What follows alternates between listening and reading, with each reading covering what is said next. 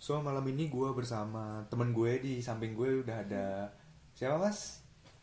Ya saya Bayu Setiaji, teman kuliahnya Aoki.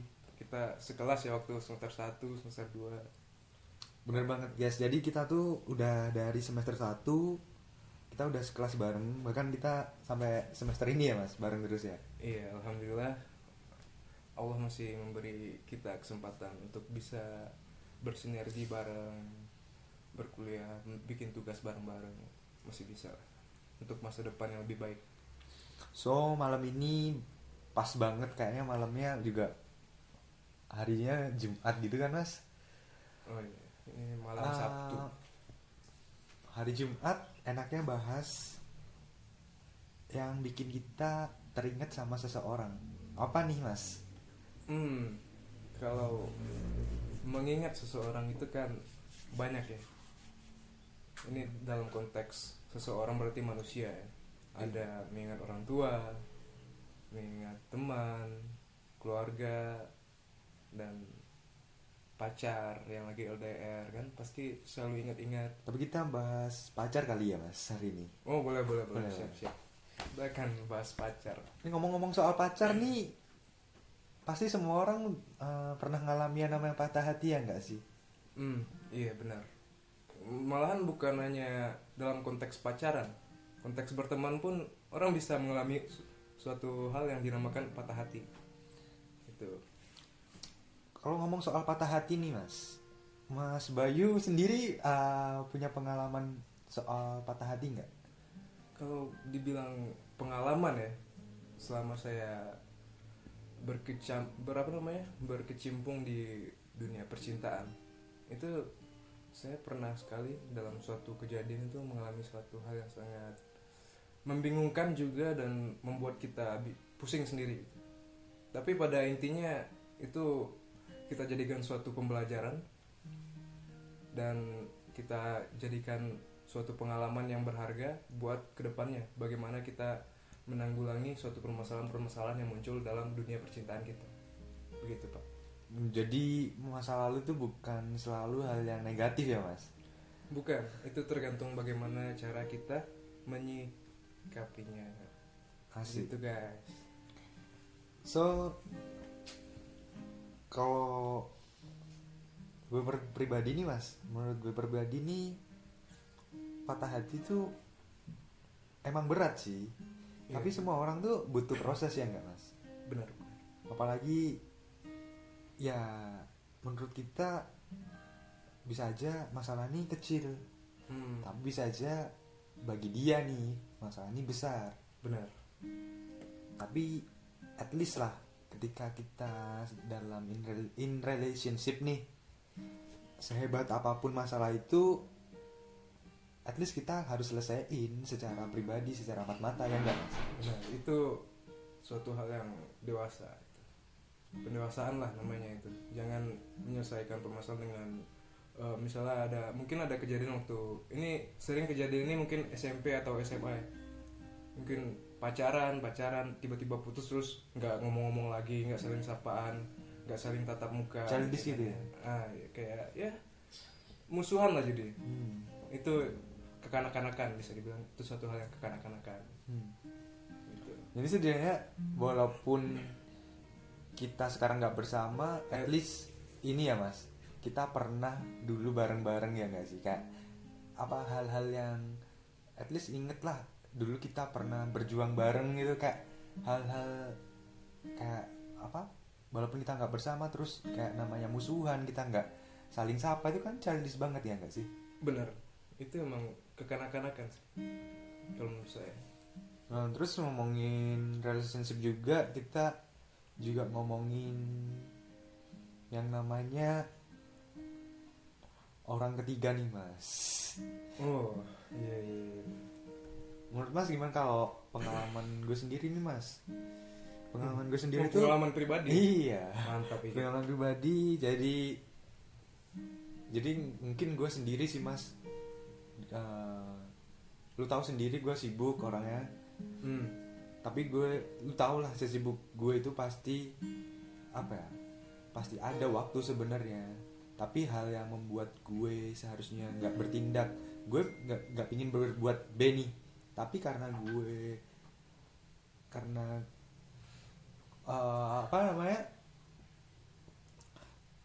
kondisi yang mendesak itu membuat gue terpaksa harus melakukan B.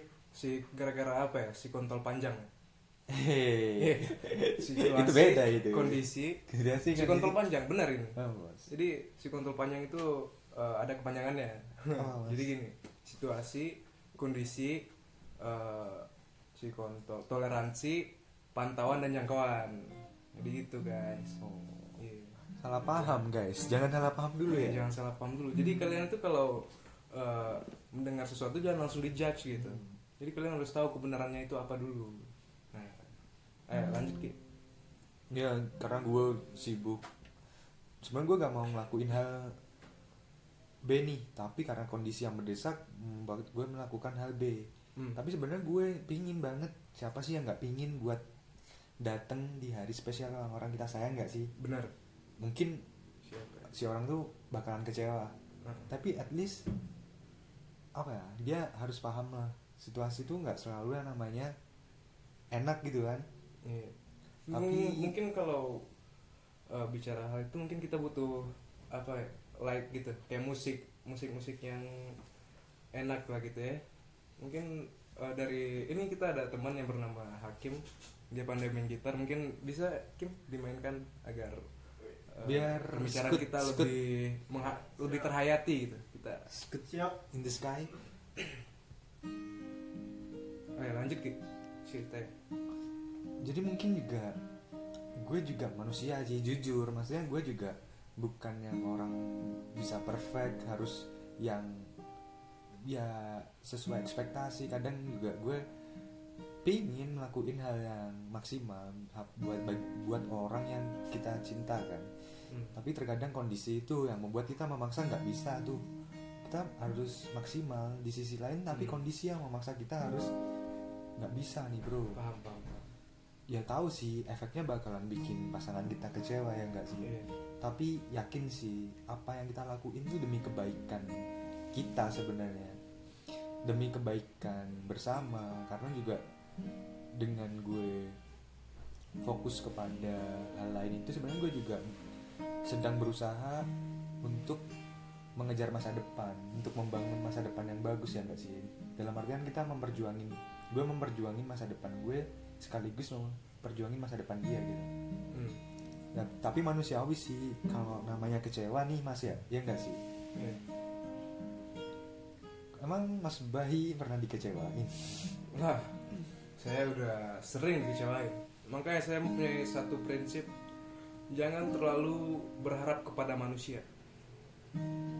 Karena jika kamu berharap kepada manusia, itu otomatis kamu bakalan kecewa. Jadi berharaplah kepada yang satu. Sama yang di atas nih. Siapa nih? Menurut kepercayaan agama masing-masing aja. Kirain abang-abang tukang ya. Abang tukang. Ya gitu sih kadang juga susah. Kalau ada drumnya enak. Ya. Beli drum besok. Ya kadang-kadang emang dalam hubungan yang namanya hubungan selalu enggak ada yang namanya hubungan yang mulus ya enggak Mas. Kadang-kadang orang yang udah pacaran bertahun-tahun ujung-ujungnya putus. Nah, ada yang udah menikah ujung-ujungnya cerai. Dan ya apalagi gue mas yang ibaratnya cuma bertahan 4 bulan kira-kira nih kurang lebih ya. Tapi itu emang mungkin nih, bukan berarti kita sekarang gak bersama ya, belum berarti kita nanti di masa depan gak bisa bertemu lagi kan. Benar. Soalnya gue sendiri punya prinsip, jangan terlalu membenci seseorang, jangan juga terlalu sayang gitu, secukupnya aja. Karena belum tentu ketika kita nanti berpisah, lu bakalan berpisah selamanya. Siapa tahu dia itu jodoh lu di masa depan. Bener. Ya kayak gitu sih. Tapi saya masih kurang sreg ya dengan apa yang Mas Aoki sampaikan.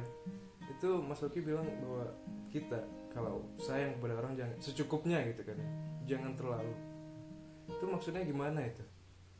Misalnya kita sayang sama keluarga kita, orang tua kita, itu gimana dalam konteks hal tersebut gitu?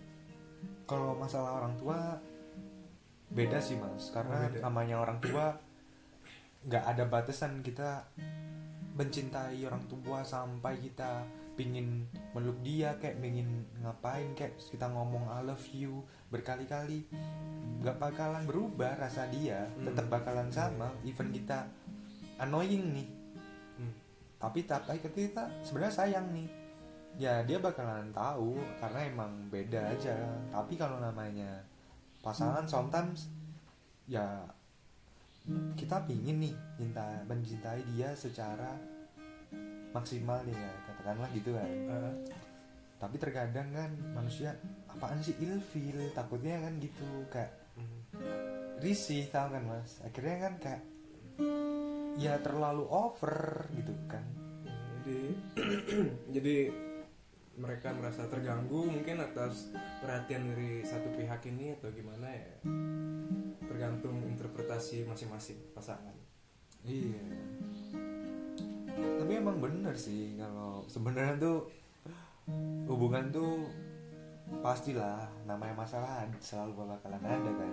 Benar. Itulah masalah itu yang menunjukkan bahwa bagaimana suatu hubungan itu berlangsung menjadi suatu hubungan yang abadi. Karena permasalahan itulah yang akan membuktikan apakah benarkah dia jodoh kita atau tidak gitu. Iya benar banget setuju. Karena masalah itu kalau ada masalah nih dalam hubungan, ibaratnya jangan hubungannya dipotong tapi masalahnya ya enggak. Nah itu dia. Tapi kalau misalnya hubungan yang dipotong itu berarti mungkin pasangan itu tidak jodoh atau gimana gitu. Allahu alam sih. Tapi ya itu tadi sih, semuanya balik lagi kayak ya namanya juga pembelajaran, dan kita nggak bakalan tahu masa depan. Bisa aja ya nggak bersama hari ini tapi di masa depan bakalan ketemu, siapa yang tahu. So that's why gue dari awal jangan sih kayak sampai membenci sebenci itu gitu. Kalau kita ya punya mantan terus kita ya udah biasa aja kalau bisa. Jangan sampai musuh-musuhan atau apa gitu. Ya kayak teman biasa gitu. Iya, karena ya kalau kita ngomong masa depan tuh serem sih Mas, kayak gue nggak berani nyakitin temen nih. Bisa aja nih temen gue nanti orang yang sukses gitu loh. Iya kan? Iya nggak sih? Ternyata dia yang nolong kita. Roda akan selalu berputar. Apa yang kita tolong, teman-teman yang kita tolong, itu bisa jadi mereka yang akan menolong kita di masa depan. Benar banget. Dan kemudian sebaliknya juga sama begitu. Iya. Tapi yang ngomong-ngomong soal temen nih, nggak semua temen itu emang baik sih. Ada temen gue tuh Mas, emang ya di depan gue tuh emang baik parah gitu Kak. Si anjir ini udah gue anggap kayak temen, udah kayak keluarga juga gitu Kak. Juga ya udah banyak hal gue yang gue lakuin ke dia gitu. Tapi ya ternyata ternyata gue salah gitu Kak. Ternyata manusia ini bener-bener punya dua sisi gitu. Wah itu kalau masalah teman yang seperti itu ya, apa yang Mas Aoki ceritakan itu mungkin saya pribadi mungkin juga pernah merasakan ya. Mungkin tiap-tiap orang juga pernah ya. Itu pasti ada teman itu. Tapi Mas Aoki menyikapinya gimana ya? Kalau saya sih gue sendiri sih Mas ya, sorry nih, gue sendiri menyikapi hal kayak gitu sih gue gak ambil pusing ya. Karena gue juga buat apa kadang-kadang, tapi gue nggak ngeliat nih Kak. Kalau udah menyentuh hal privasi nih Kak, misalnya gue nggak salah apa-apa nih, tapi di belakang gue nih si A ngomong sesuatu nih tentang gue yang enggak, sedangkan faktanya sebenarnya B, tapi ini masih level yang nggak penting kan menurut gue, ya udah nggak apa-apa, nggak ngaruh. Tapi ya, kalau ini udah nggak mempengaruhi kehidupan urusan Mas Aoki ya nggak apa-apa gitu. Tapi kalau ini udah ngaruh nih ke privasi, kayak misalnya udah sampai membuat image kita nih jelek gitu, ya gue bakalan mungkin ngambil tindakan sih. Wih, tindakan seperti apa ini? Jika pemirsa ingin tahu tindakan apa yang akan dilakukan teman saya ini Mas Aoki, maka jangan lupa dengar di acara kita podcast kita selanjutnya di minggu depan. Oke, guys, makasih buat hari ini, terima kasih buat yang udah dengerin, stay tune di podcast Patah Hati. Bye.